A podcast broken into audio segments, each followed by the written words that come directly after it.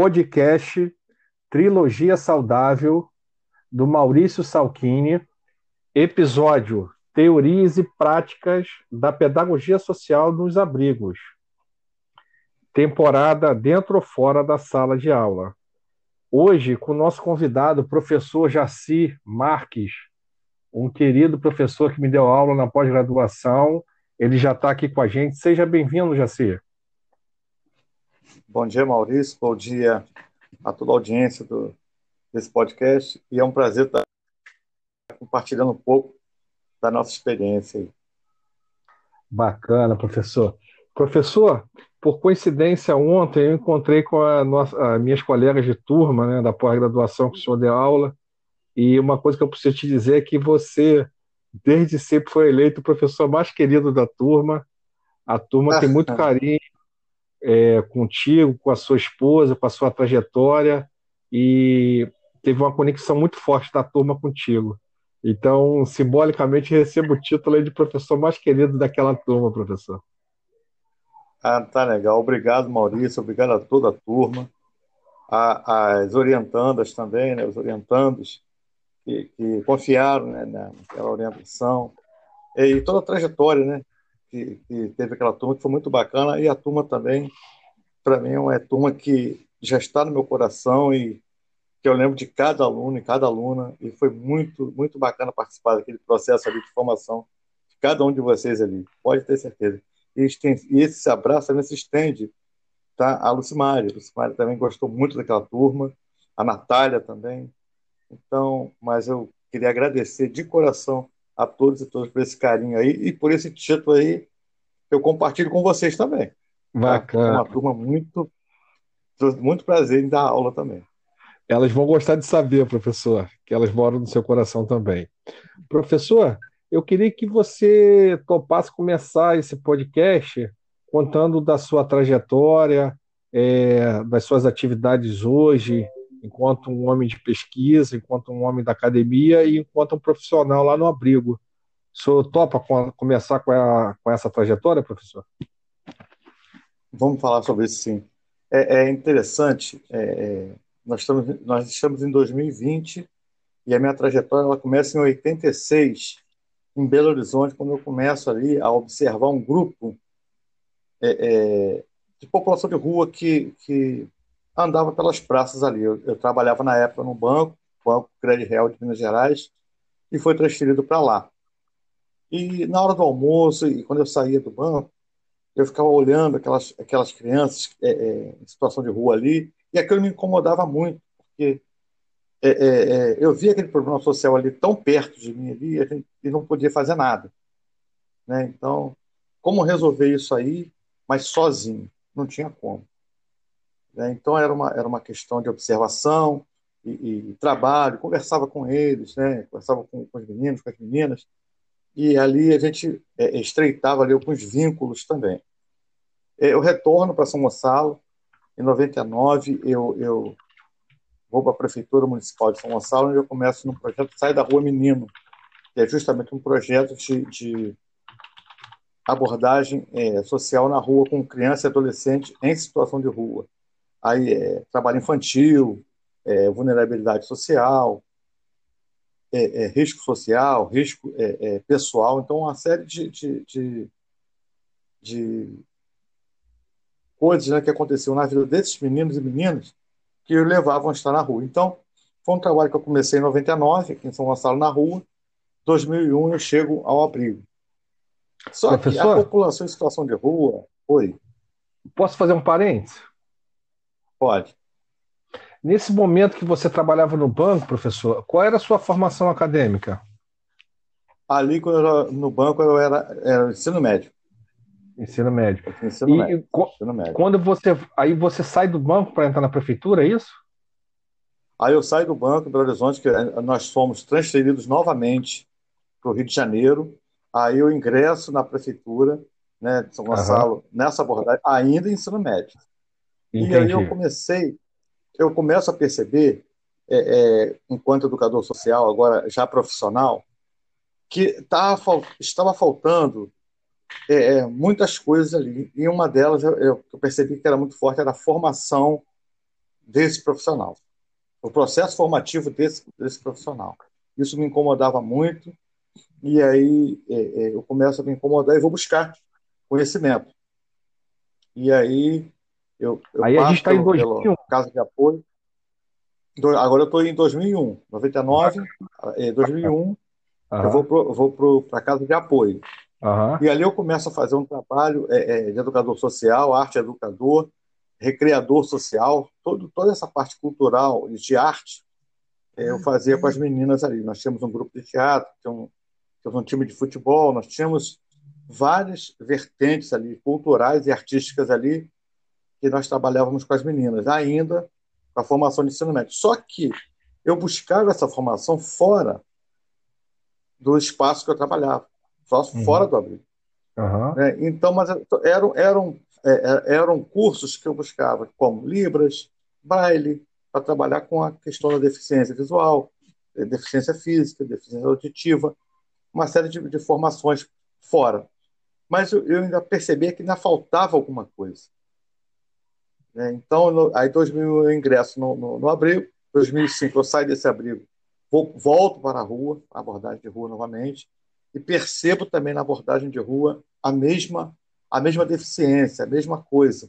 Falta alguma coisa dessa galera que trabalha com educação social aqui na rua, que a gente não está fazendo um trabalho é, é, assistencial, e muitas vezes, muitos colegas fazendo um trabalho também assistencialista. Isso me perturbava, isso me incomodava, isso me deixava indignado. Foi quando eu fui para o. Eu saio desse, desses, desses projetos e vou para o CAC, que é o Centro de Acolhimento e Cidadania, em 2009. Isso tudo ainda estou no ensino médio, mas tudo me incomoda. Essa questão da formação do, do professor, do, do, educador social. E eu começo a, a, trago esses questionamentos para casa e a Lucimari começa a falar. Você precisa do, do teu nível superior, porque você está num, num lugar de fala igual deles. Eles não vão te ouvir. Você tem que buscar o conhecimento para que você possa, mais na frente, é, é, é, estar num outro, num outro local possa estar sendo ouvido nas suas inquietações. Foi o que aconteceu. Eu, 2014, aí, ainda no CAC, eu vou para o curso PIPAS, 2014 com a professora Margarete, é, no, na, no, dia da última aula, eu saio do, do Pipas, fa, presto um, um, um pré-vestibular, né, um vestibular, vou para a universidade, isso em 2014. Tá? E 2014 até agora, já eu me graduei, me pós-graduei e hoje estou mestrando na UERJ Processos Formativos e Desigualdades Sociais. Depois desse processo todo, eu consigo chegar é, à coordenação da abordagem de rua no Centro Pop e logo depois na coordenação técnica do Centro Pop e aí com uma outra perspectiva agora eu consigo conversar com os educadores passar esse processo formativo né, de uma outra forma, com uma outra visão e que eles entendem e abraçam também por conta das formações continuadas que nós fazemos também nesses lugares. Então, essa saída, como diz Paulo Freire, né, essa ação, reflexão, ação, foi muito importante na minha, na minha caminhada, na minha jornada, e precisava desse, desse, de buscar esse conhecimento, porque só com aquele conhecimento, aquele saber de, de experiência, né, que Paulo Freire fala, só o saber de experiência pura não bastava. Tinha que unir uma, o conhecimento teórico e o prático para que a gente pudesse alcançar a praxis que a gente tanto é, é, luta nessa vida aí, né, Maurício? Professor, então, eu vou fazer um resumo, um resumo, uma fotografia sua hoje. Então, você hoje é mestrando dos processos formativos e desigualdades sociais da UERJ. Da UERJ. É pedagogo social, educador social, professor de notório saber na pós-graduação em educação da UF, especialização Sim. em pedagogia social para o século XXI. Também é pesquisador do grupo, do grupo PIPAS UF, pesquisador do grupo fora da sala de aula da UERJ. É isso, professor? Isso. Perfeito. Bacana, Perfeito. bacana. Professor, a, a, sua história dá vontade de, de parar o podcast e, e te dar um abraço, porque é uma história de luta, é uma história bonita, é uma história de doação ao outro, é uma história de doação aos vulneráveis. É, você comentou, professor, que seus colegas faziam ações assistencialistas e que isso te irritava, é, te chateava, talvez. Foi essa a expressão que usou? Foi, me indignava muito. Me indignava indigna, muito. Indignar é uma palavra mais adequada. É, por que, que, por que, que os seus, é, o que, que você classifica como ações assistencialistas e por que, que te indignava, professor Jacir? Por que, que é, eu considerava ações, ações assistencialistas? Quando a pessoa é, culpabilizava aquele menino por ele estar ali naquela situação. Né? E aí eles eram os culpados de estarem na rua, eles eram os culpados de estarem no abrigo. Quando a gente sabe que o processo socioeducativo é muito mais amplo que isso aí. Então me indignava dizer, é, ah, eu estou com pena desse menino, tenho pena dele. Não é ter pena né, da pessoa, mas é trabalhar para que ele possa ter autonomia e resgatar esse, esses vínculos perdidos né, e foram rompidos durante esse processo que ele passou na rua ou no abrigo, para que a gente possa é, é, trazer, trazer junto com ele e para ele uma, um novo olhar, uma nova perspectiva e um novo caminhar. Isso me indignava porque muitas vezes é, é, eles eram inseridos em, em, em, programas, né, cesta básica, mas uma cesta básica assim, Maurício, não era uma cesta básica, era uma cesta muito básica mesmo. Isso é assistencialismo. Eu acho que não era esse o, o, o, o fim, não era esse o objetivo do projeto. Era dar autonomia ao sujeito, dar protagonismo a esse sujeito. E eu via que os educadores trabalhavam numa perspectiva assistencialista por não conhecer né, é, é, é todo o processo. E, e a, o SUAS, né, o Sistema Único de Assistência Social, quando ele, ele, ele chega em 2005, ele vem com essa perspectiva. Ele vem com a perspectiva de fazer desse trabalhador do Sistema Único da Assistência Social um profissional que largue o assistencialismo e trabalhe com ações socioeducativas na assistência social, como tem que ser, de fato, a trajetória do educador e do educando.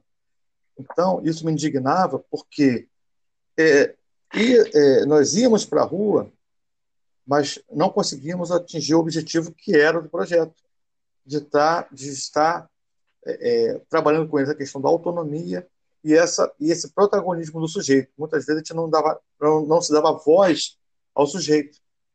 Entendeu? Era só uma abordagem. Ah, Professor, é, eu, eu, vou, eu, vou, eu vou fazer perguntas aqui no sentido de ampliar o entendimento para pessoas que não são da assistência. Eu tive aula Sim. com o senhor o senhor, eu tive a oportunidade de aprender muito com o senhor sobre assistência, sobre abrigo, mas a pergunta aqui é para ampliar quem não teve essa oportunidade. Aliás, eu okay. recomendo o curso de pós-graduação é, para quem, quem imagina percorrer caminhos aí da, da questão social, a questão humana. Mas vamos lá.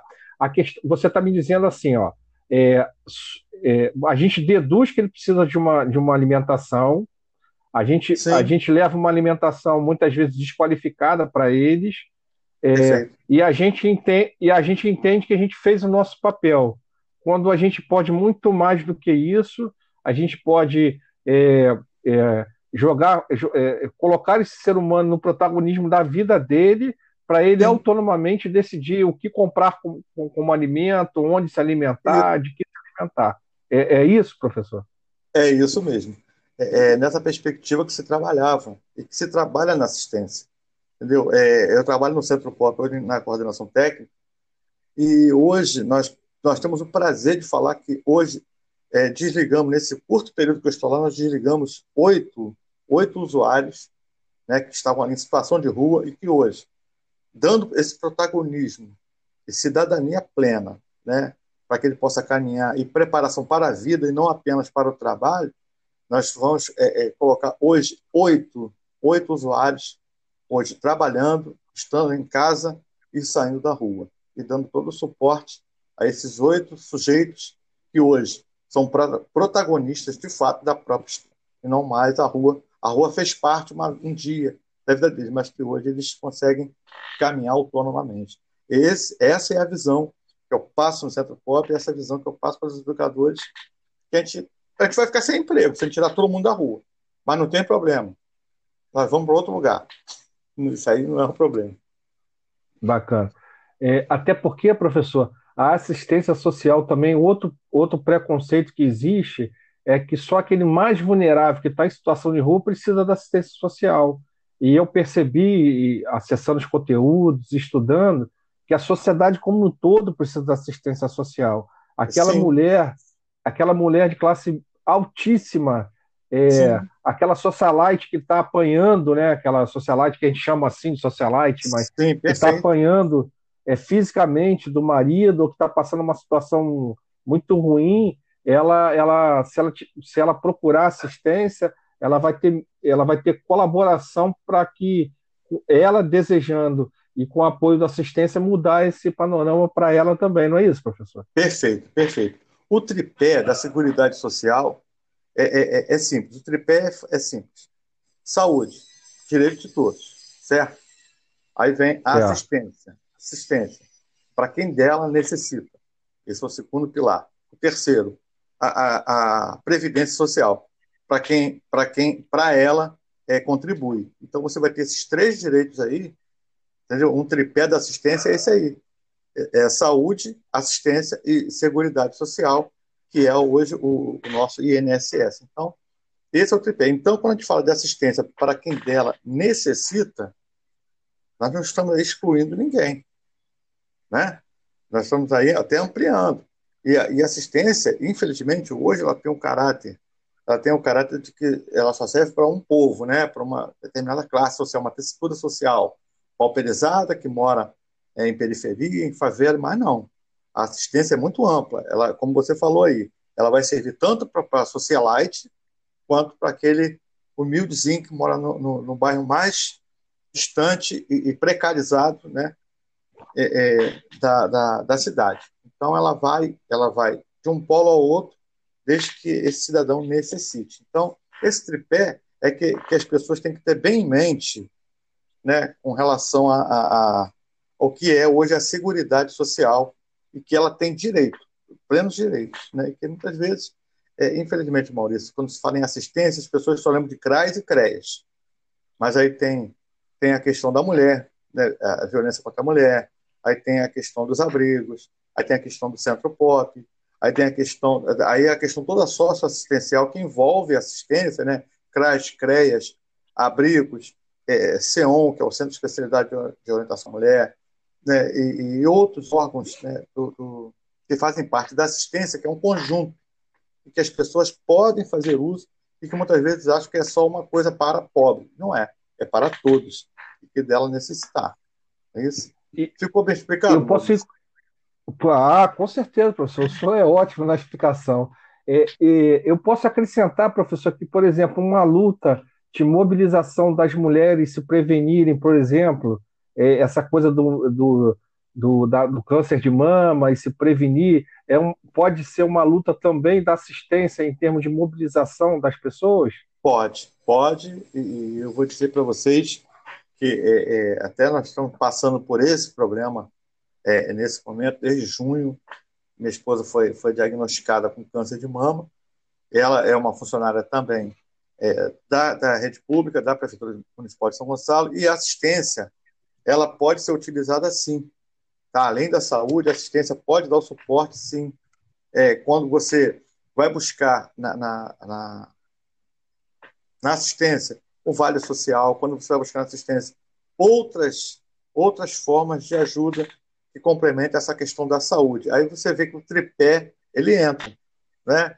Aí você vai entrar numa licença médica pelo INSS, porque você contribuiu, você vai ter assistência porque dela você necessita e você vai ter a saúde porque ela vai te, é um direito seu e um direito de todos. Então você vê que fica tudo amarrado é, é, é, numa questão da pessoa, porque o ser social é como a gente sempre fala, né? O ser social a gente não pode dividir o cara é um ser único. Então ele vai ser usado. Então assistência também, no caso da mulher com câncer de mama, é muito, é muito utilizada sim.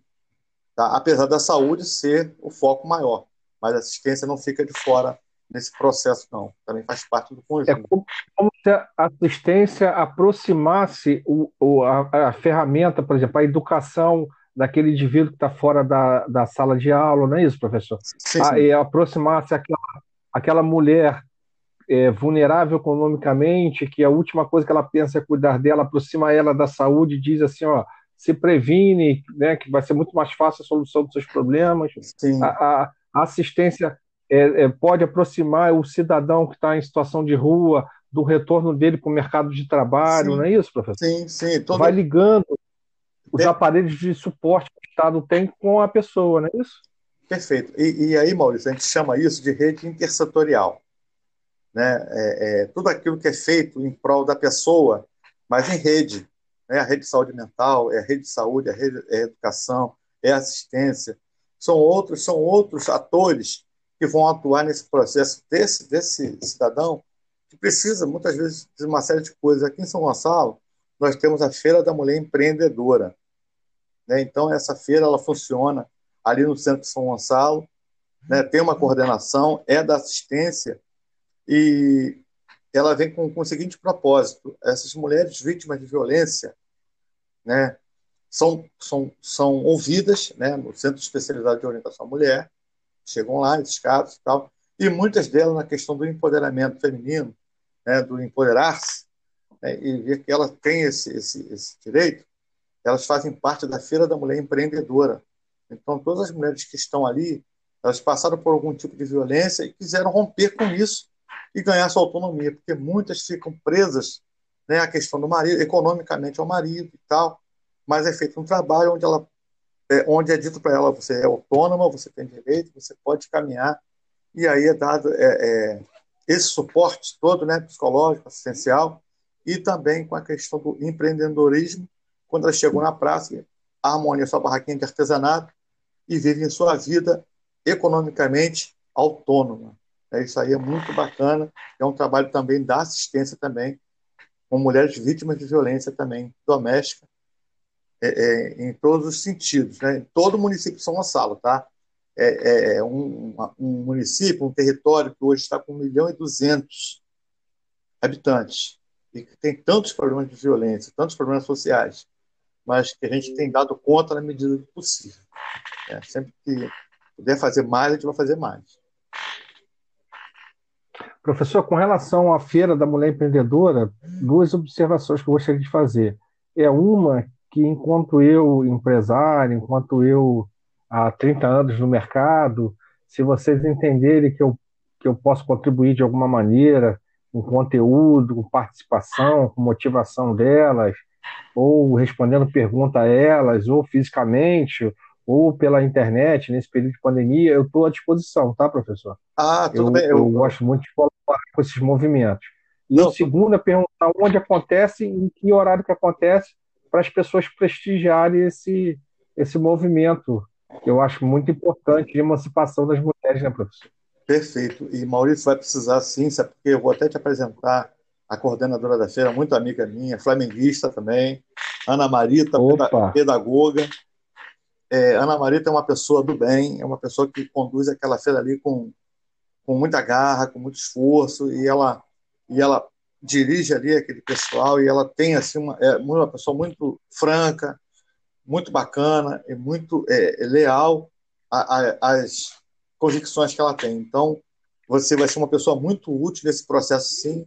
Eu te garanto que a hora que eu te apresentar a Marita, ela vai querer levar você lá para falar para as mulheres é, de empreendedorismo ou de outro assunto que seja relacionado ao que elas estão hoje trabalhando aqui em São Paulo, né? Isso. Ah, fala para Marita que eu já Marita. sou eu já é, eu já sou voluntário eu já sou voluntário dela, já visto a camisa dela para ela contar comigo. Beleza. Diz para gente assim, onde acontece a feira para tentar prestigiar o movimento? Essa feira acontece ali no centro de São Gonçalo, na Praça Luiz Palmier. É porque o pessoal conhece muito como Praça da Marisa, uhum. porque tem uma loja ali, né? E aí tem ali até uhum. um pirulito ali no meio da praça e tal, e a feira acontece ali. Tem uma guaritazinha ali, onde tem todos os artesanatos uhum. produzidos por elas também ali, e a feira fica espalhada ao longo ali. E elas, é esse, esse final de ano ah, agora, né, com a questão da pandemia, essa coisa vão precisar muito que a gente chegue lá e compre alguma coisa também, até para ajudar, porque ficaram muito tempo também fora do mercado e só produzindo claro, em outro claro. espaço. E eu acho bacana também que essa feira chegou, essa feira chegou assim ao, ao, assim, ela chega a ser uma política pública em São Gonçalo. Ela é reconhecida. Claro, claro. Então, eu acho bacana porque é, é, deu voz, né? deu, deu, deu voz e principalmente protagonismo a essas mulheres aí que, graças a Deus, são muito guerreiras e se você conversar com elas, cara, você, você fica assim encantado com a história delas e com o que elas produzem também. Muito bacana. Professor, esses movimentos, normalmente, quando eu vou, as pessoas me agradecem, sabe? Poxa, moço, que bacana você vir aqui, ser voluntário. E por dentro eu fico pensando assim, mal sabe elas o quanto eu saí melhor do movimento, Mas... o quanto elas estão me fazendo bem, sabe? Mas é... É, na verdade, a gente, a gente recebe muito mais energia do que contribui, né, professor? Então, por isso que é, é eu estou me, me voluntariando, dizendo que pode contar comigo nesse movimento, que eu saio dele muito melhor, muito mais humano, com muito mais vontade de, de colaborar, com muito mais energia. A gente acorda de manhã mais energizado quando a gente, é a gente colabora com esses movimentos.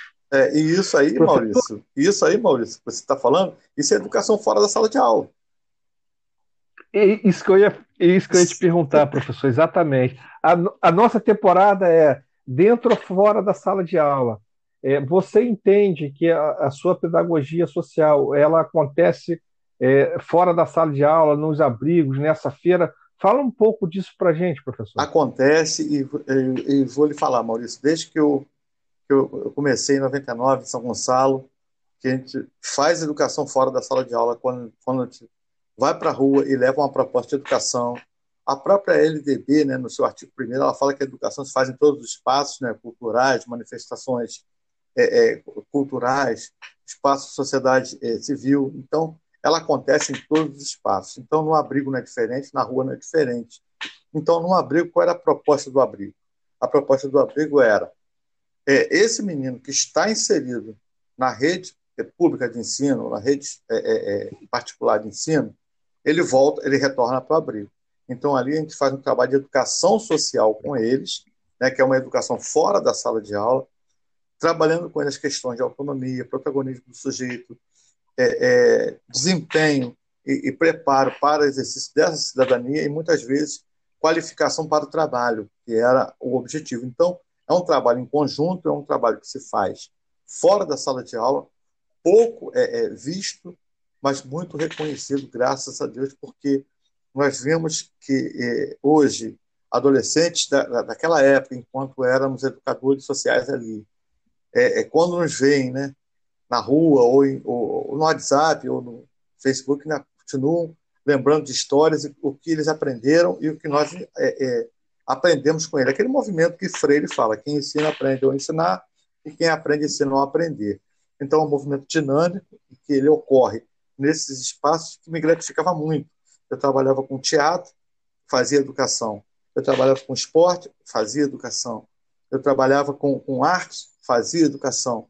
Então, todos esses espaços, isso me leva, e, esse, e essa formação aí, fora da sala de aula, me leva para a UF, a ser professor, é, notório saber, na, na turma de pós-graduação é, é, e especialização em pedagogia social para o século XXI, a convite da professora Margarete. Eu fiquei muito, assim, gratificado, porque, gente, eu, eu não queria morrer com essa experiência comigo, eu queria compartilhar isso que essa educação é possível, que essa educação existe e que essa educação também dá frutos. A gente trabalha com a educação na perspectiva da educação fora da sala de aula, também na UERJ, né? na UF se trabalha também, na UERJ também se trabalha, e a pedagogia social muito, presente, muito presente nesses espaços, Maurício, faz com que o nosso trabalho ganhe mais consistência, porque, na verdade, a gente faz educação social e pedagogia social não com esse nome, a gente não conhecia esse nome. Esse nome ele vem ao longo da tua jornada e depois quando a gente começa, né, a um trabalho de pesquisa, a gente começa a ver, ué, eu já fazia pedagogia social e agora eu estou entendendo o que eu fazia e entendendo o que eu faço.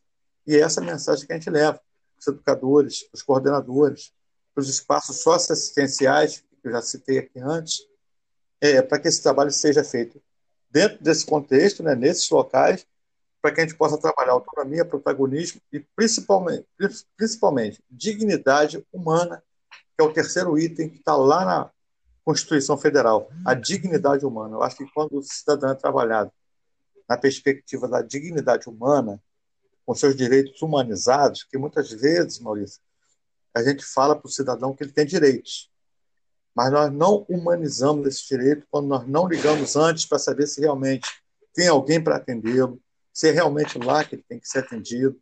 Então, é, é, uma, é uma via de mão dupla, porque nós não é só empurrar o, o programa para o outro, né? é encaminhar aquele cidadão para aquele outro serviço, mas fazer o contato com o outro serviço e dizer, ó, estou, estou encaminhando o plano aí, estou é, é, fazendo... Isso é humanizar direitos, né? que o cara não vê uma viagem perdida, porque muitas vezes a criança, adolescente, o adulto em situação de rua, não tem essa verba toda para estar tá indo para lá e para cá. E às vezes a distância entre um serviço e outro é muito longe. Muito longe. É. Então, isso dificulta a chegada. Então, é, a nossa trabalho de educação fora da saúde mundial perpassa também essa questão aí da humanização dos direitos e da dignidade humana. E, e hoje, mestrando, né, é, é, desigualdades sociais, a gente começa a perceber é, outras coisas também que, que, podem ser feitas, como os processos formativos né, dos educadores sociais, agora mais, mais fortes né, e para ser mais fortalecidos também nesse processo todo. Respondi, Maurício. Respondi, respondeu e muita coisa. É, me deu vontade de, de, de te contar, professor, que uma vez eu, eu tinha um direito, sabe, enquanto, enquanto empresário, né? Uhum. E aí eu procurei um advogado, e aí eu cheio daqueles, né, do, cheio de força, porque aquele, aquele direito estava escrito no contrato, e o advogado me ensinou uma coisa que eu nunca mais esqueci, professor, que foi assim, Maurício, por enquanto o que você tem chama expectativa do direito. Esse, você só vai se tornar um direito quando o outro te entregar o que você está escrito aqui no contrato. Então, o que talvez você esteja me dizendo é assim: está é, tá na Constituição que o direito, o, o, cidadão tem direito à educação. Perfeito. Mas se você disser só o direito e encaminhar ele para o colégio, talvez o colégio não esteja no horário de atender ele, no Sim. dia de atender ele, e aí ele, ele, ele vai se encher da, daquele direito e você vai dizer corretamente que ele tem um direito, mas ele vai frustrar a expectativa do direito dele porque você não cuidou com ele do exercício daquele direito. Então, o direito em si vai acabar não sendo exercido, é isso, professor? Perfeito, perfeito, é isso mesmo. A leitura é essa mesmo. Muitas vezes a gente só fala Bacana. que a pessoa tem um direito, mas humanizar esses direitos é como se o advogado colocou mesmo, é isso mesmo. É caminhar com ele e, e, por ele também, né? Sim, sim. Tem um, um, um, exemplo aqui em Niterói, professor, que é do Gabriel Martins, que é seu aluno, hoje ele está na assistência social. Orientando também. E, isso.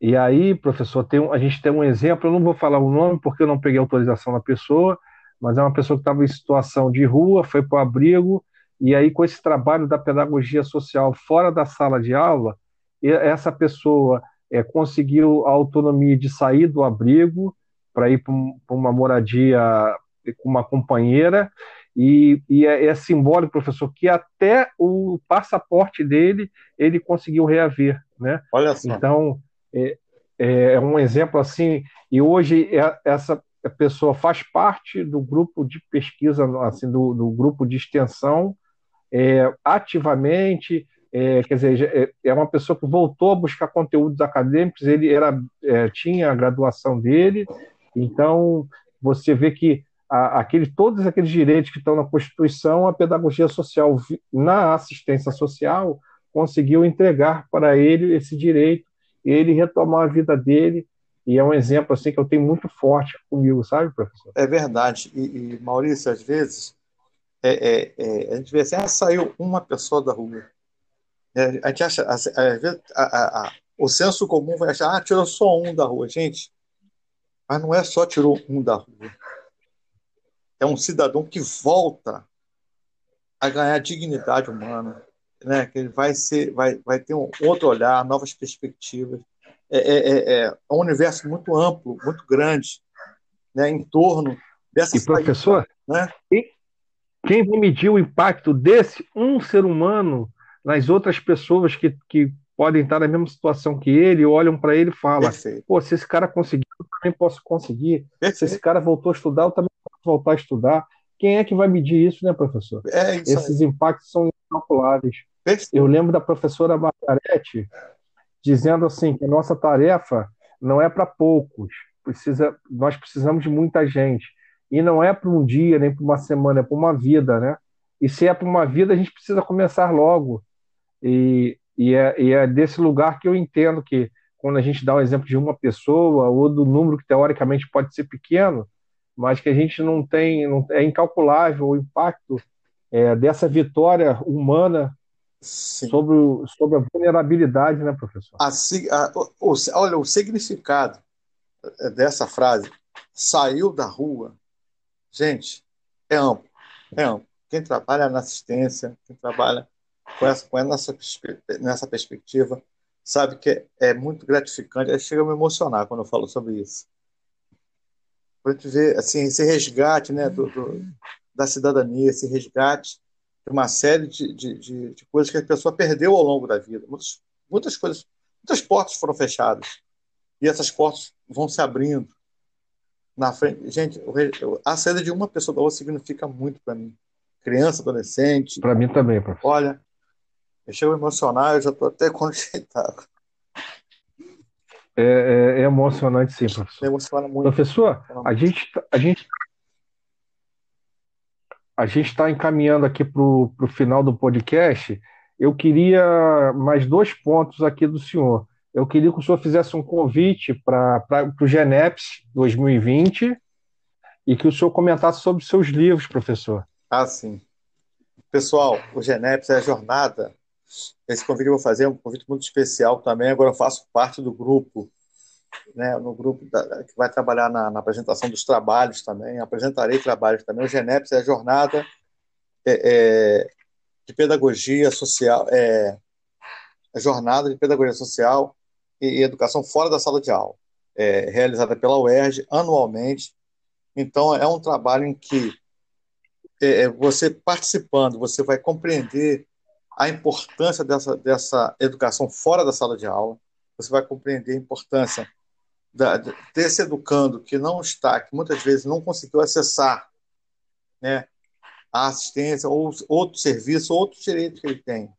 Né? Então, o GENEPS, ele está aí, é, jornada, educação fora da sala de aula e pedagogia social, na coordenação do professor Arthur é, é, Viana Ferreira, é meu orientador de mestrado, uma pessoa que eu gosto muito, tenho uma admiração tremenda, é, além da professora Margarete, que é uma pessoa que me introduziu no grupo de pesquisa da UF também, né, e ela vai estar participando também, eu já, já, já vi que ela vai estar participando, Maurício vai estar participando também, né, Maurício? Então, e... e então é, é, gratificante participar de todo todo o processo formativo é bacana estarmos é, é, prestigiando e participando, e principalmente se envolvendo, que é isso que a gente tem que fazer, é se envolver com essas, com essas, com essas causas, se envolver com, esses, com essas perspectivas, que a gente só vai sair melhor do outro lado. Né? Então, professor, antes do senhor comentar do seu livro, é importante dizer para os ouvintes que o professor Arthur Viana aceitou nosso convite para participar dessa temporada do podcast. Então, nessa temporada, a, a, trilogia será com o professor Jaci, com o Gabriel Martins e com o professor Arthur Viana. Olha que coisa bonita que eu consegui, ah, professor. Então só tem fera. Deixa eu te falar um negócio, para o professor Arthur. Você, uma hora vai ser pouco, hein? Uma hora vai ser pouco. o que eu fiz com a professora Margarete foi gravar quase uma hora e meia. Também foi e pouco. disponibilizar três episódios. Mas eu disponibilizei na íntegra. Eu, por exemplo, professor, eu gosto de assistir as coisas na íntegra, sabe? Uhum. É, então, lá no, no, Trilogia Saudável, quem visitar lá o Spotify, tem a íntegra com a professora Margarete, uma hora e meia quase. E aí ela é muito exigente, Maurício, ninguém vai ter paciência para ouvir uma hora e meia e tal. Eu falei, não, não tem problema. E aí eu dividi em três episódios o podcast com, com a professora Margarete. Então, é, se a coisa é, passar assim um pouco do, do, do, dos minutos que a gente acha que é, que é o ideal em função do quanto de produção ele tem, a gente divide em episódios mas eu tenho certeza que vai ser uma temporada assim bem marcante no podcast. Eu, particularmente, estou muito feliz de, de vocês terem aceito o convite. Olha, professor. eu vou, eu vou dizer para você, eu recomendo, eu recomendo todo aluno de graduação, pós-graduação, mestrado, doutorado, que ouçam esses podcasts do professor Arthur da professora Margarete. Muitos aprendizados ali. Você que está fazendo monografia, você que está fazendo dissertação de mestrado, para, ouve, porque você vai, vai extrair muita, muitos elementos bons para suas pesquisas aí. Porque é muito conhecimento, é muita experiência, e são coordenações que trabalham com, com empenho e afinco, né? e principalmente responsabilidade com aquilo que está fazendo. Professora Margarete, professor Arthur, são pessoas que o podcast já dá uma dissertação, uma pesquisa de dissertação tranquila. Pode ouvir que vocês vão gostar. A professora Margarete, é, vocês podem ter certeza que uma hora e meia eu achei pouco, hein? Achei que ela ia falar mais. Rapaz, a gente, a gente, se emocionou, a gente sorriu, foi uma coisa linda no podcast com a Margarete. O que eu estou me comprometendo a fazer, professor Jaci, é colocar o link do Gineps, da, da jornada, é, no, no Spotify. Então, quem ouvir e olhar embaixo, vai ter um link da jornada, se quiser se inscrever para participar. Ah, tá. E também estou colocando o link, professor, do seu blog que tem a parte lá dos livros. Tá. Eu queria que você finalizasse esse podcast nosso com a fala sobre os livros, professor. Tá, deixa eu só explicar o que significa GENEPS, que é para as pessoas poderem entender. É Jornada de Educação Não Escolar e Pedagogia Social. É porque a gente fala GENEPS, né? E aí é, bom estar uhum. falando. E a questão dos livros. É, é, eu tenho capítulos em, em, em, vários livros de educação, tanto na UF quanto na UERJ, e outros também que fui convidado lá por, por um autor lá de São Paulo também.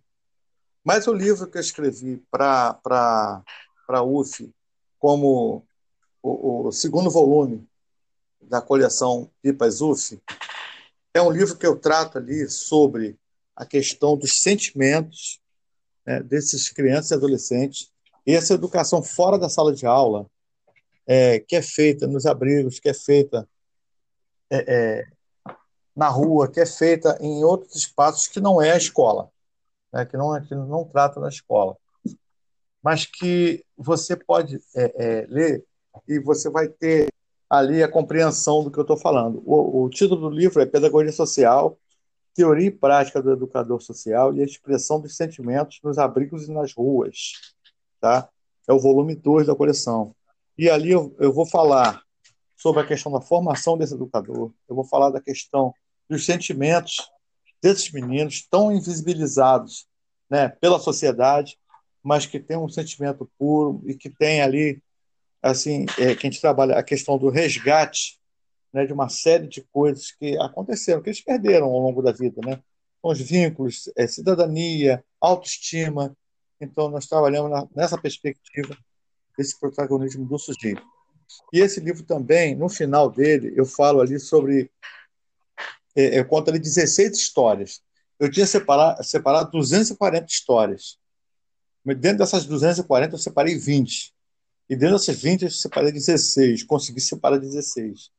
Estão ali. São, não é, são apenas é, histórias, mas são, são relatos é, é, que foram vivenciados na minha prática, dentro dos abrigos e nas ruas onde eu traduzo aquilo ali em pedagogia social. É, é, Para quem puder é, é, ler e compartilhar, seria bom. Agora, eu também trato nesse livro, e, e falo nesse livro o tempo todo, esse livro não é a receita de bolo. Às vezes o que serve para mim, às vezes não serve para você, Maurício. E às vezes o que serve para você não serve para mim.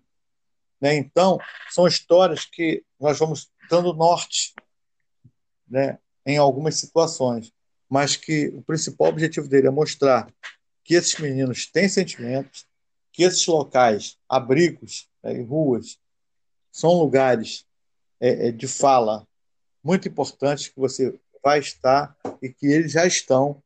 E eu aprendi uma frase seguinte, que fala assim: eles não pediram para você entrar na vida deles, né? Nem você pediu para eles entrarem na sua vida.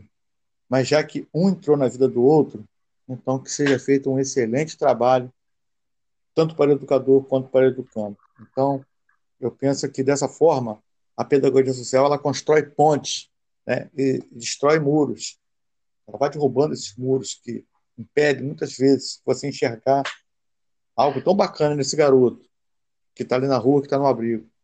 E essas pontes fazem com que eles possam voar, voar mais alto na cidadania, no respeito, na vida, no trabalho, numa série, e no protagonismo, principalmente na autonomia que ele vai ter para caminhar e você não tem que estar tutelando e ele caminhar sozinho. Seria esse o histórico desse livro. Se você puder adquirir, ele está na CRV, eu também tenho exemplares aqui comigo. O Maurício tem meu contato. Você que está ouvindo, se tiver um interesse, é só fazer o contato, tá bom, querido? O que eu fiz, Jaci, foi assim, ó. Eu coloquei o endereço do seu blog, ah. o link para o seu blog, e coloquei o link para a editora já na parte de comprar. Ah, tá. E aí parece, na, por exemplo, eu estou aqui é, fazendo esse podcast, estou no site da editora, está até com desconto aqui, até um desconto bem considerável. E aí também estou colocando o seu Instagram, já tá que é o arroba Jaci com Y, Isso. edu de educação, né? Isso. Então, Jaci com edu social. Isso. Eu também estou colocando na descrição lá do, do podcast, lá aparece para quem clicar para ouvir, aparece uma descrição. Então, na descrição tem o um link do Geneps, tem um link para o seu blog, onde tem todos os livros. Beleza. Tem um link desse livro específico da editora CRV, para já na parte de comprar, e tem o seu Instagram, para quem quiser também interagir contigo lá na, no direct do Instagram. Beleza. Lógico, quem for meu contato e, e, me pedir, eu também vou, vou encaminhar Beleza. sem problema nenhum. Professor Jaci, eu queria dedicar esse, esse podcast é, é, eu queria fazer uma dedicatória em dois momentos, e aí eu vou, eu vou ver se o senhor aceita a minha dedicatória. Eu queria dedicar esse podcast a todos os meninos e meninas que foram afastados das famílias, Sim. ou que estão em situação de rua, ou que estão em abrigo. E aí dizer que esse conteúdo produzido, essa nossa dedicação, é dedicado a eles e elas que estão nesse momento vivendo é, essa situação difícil para qualquer ser humano que é estar afastado da família. Perfeito. A segunda, é, a segunda é, dedicatória que eu gostaria de fazer desse podcast, eu queria dedicar esse podcast a Lucimari. Ah, sim. É, dizer para ela que a luta que ela trava é, nos entusiasma a, a, a, lutar pela vida, a lutar com vida e a lutar pela qualidade de vida, que ela tem sido uma guerreira e, e todos nós admiramos muito a trajetória dela, professor Jaci. Perfeito concordo com você, eu não tiro uma vírgula, não tiro nada.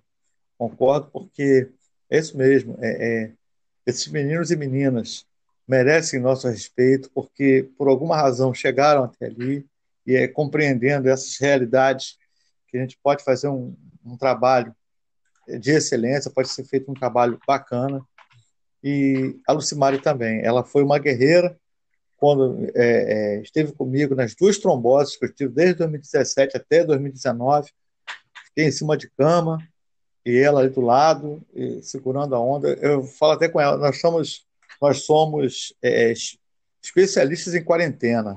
Eu com a trombose, você agora ainda teve a pandemia pelo meio.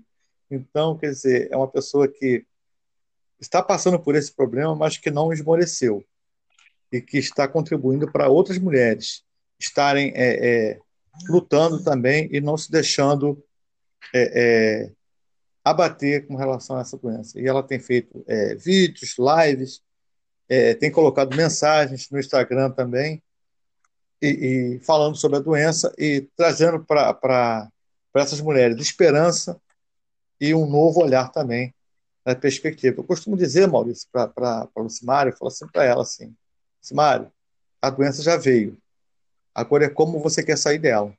Ou você vai se lamentar, ou você vai sair forte do outro lado. E ela preferiu sair forte do outro lado. Então, e a gente vai caminhando nessa aí. Obrigado aí pela lembrança, tá? E pelo carinho que você tem pela gente também, Maurício. Eu sinto isso nas suas palavras. É uma rede de afeto que a pedagogia social constrói, sim, né, professor? Sim, sim. E, e aí é aproveitar para mandar um abraço para nossa coordenadora, Margarete Martins. Opa! É, que é quem media e potencializa, impulsiona o grupo de pedagogia social Pipas UF. Então, Margarete Martins, um abraço. Eu, quando eu gravei o podcast, já sei, eu falei que ela é minha mãe acadêmica. Ela é... e ela, ela aceitou esse título e disse que ficou grata, sabe? Ela é minha... Então, mandar um. Então tá feito. Somos irmãos, então, academicamente falando. Porque professor. ela que me professor ela que me ensinou muita coisa, ela que me colocou nessa, nessa coisa tão gratificante que é a pedagogia social aí. Professor Jaci, eu queria agradecer você ter aceito o podcast e pedir a você que faça aí a sua despedida é, é, igual, é igual o filme bom, que a gente fica um pouco triste quando acaba. É verdade. Mas o podcast eu acho que cumpriu o seu papel. E eu estou muito feliz e queria abrir que você fizesse as palavras finais dessa nossa produção que foi tão, tão agradável para mim, professor. Tá legal, Maurício. Obrigado. Eu queria, em primeiro lugar, agradecer, agradecer a você pelo convite, né, por esse trabalho que você realiza aí tão, tão intenso, tão bacana. Quero agradecer também a professora Margarete, Quero agradecer profundamente a ela também, porque ela abre muitos espaços que a gente possa estar é, é, realizando os trabalhos. Quero agradecer ao, ao, meu professor e orientador, professor Arthur Ferreira Viana. Agradecer agora, de, de coração, a todas as turmas de pós-graduação e especialização da UF, pela qual eu passei e vou passar de novo agora em novembro. Né, agradecer, agradecer a Deus por, por estar é, é, nesse local hoje, podendo falar das experiências vividas e, e, trabalhadas, e agradecer a audiência e te agradecer, Maurício, tá? mais uma vez, porque você está abrindo porta e dando, e dando voz a meninos que são invisíveis, a pessoas que, não, que a sociedade muitas vezes discrimina e recrimina, mas que você, através desse podcast aqui, está dando voz, está dando vez e está mostrando que eles podem ser visíveis aos olhos da sociedade e aos olhos humanos, principalmente, né? Porque a pedagogia social é isso, é ver onde está invisível, senão ela não cumpriria o seu papel. Isso. Forte abraço, meu amigo, forte abraço mesmo. Sou muito grato a vocês aí, muito. Obrigado, professor Jaci, sempre generoso com a gente e produz conteúdo e caminhada acadêmica com muita generosidade. Eu queria mandar um beijo, um abraço para minhas colegas do curso de, de pós-graduação que to, tomaram um café comigo ontem. A Gisele, ah. a Jaqueline, a Natália, a Renata Malafaia, elas ontem estiveram comigo, tomaram um café, a gente é, reencontrou depois dessa pandemia e aproveitar que eu estou gravando esse podcast no dia seguinte, mandar um abraço para cada uma delas, um beijo, dizer que elas são muito importantes na minha vida. Professor Jaci, agradecer, professora Margarete, ao professor Arthur Viana, que aceitou participar da temporada, é, agradecer a audiência que ficou com a gente até o final, dizer que vocês assistiram o podcast Trilogia Saudável, com Maurício Salchini convidando o professor Jaci Marques na temporada Dentro ou Fora da Sala de Aula, no episódio Teorias e Práticas da Pedagogia Social nos Abrigos. Um beijo a todos e todas. Muito obrigado.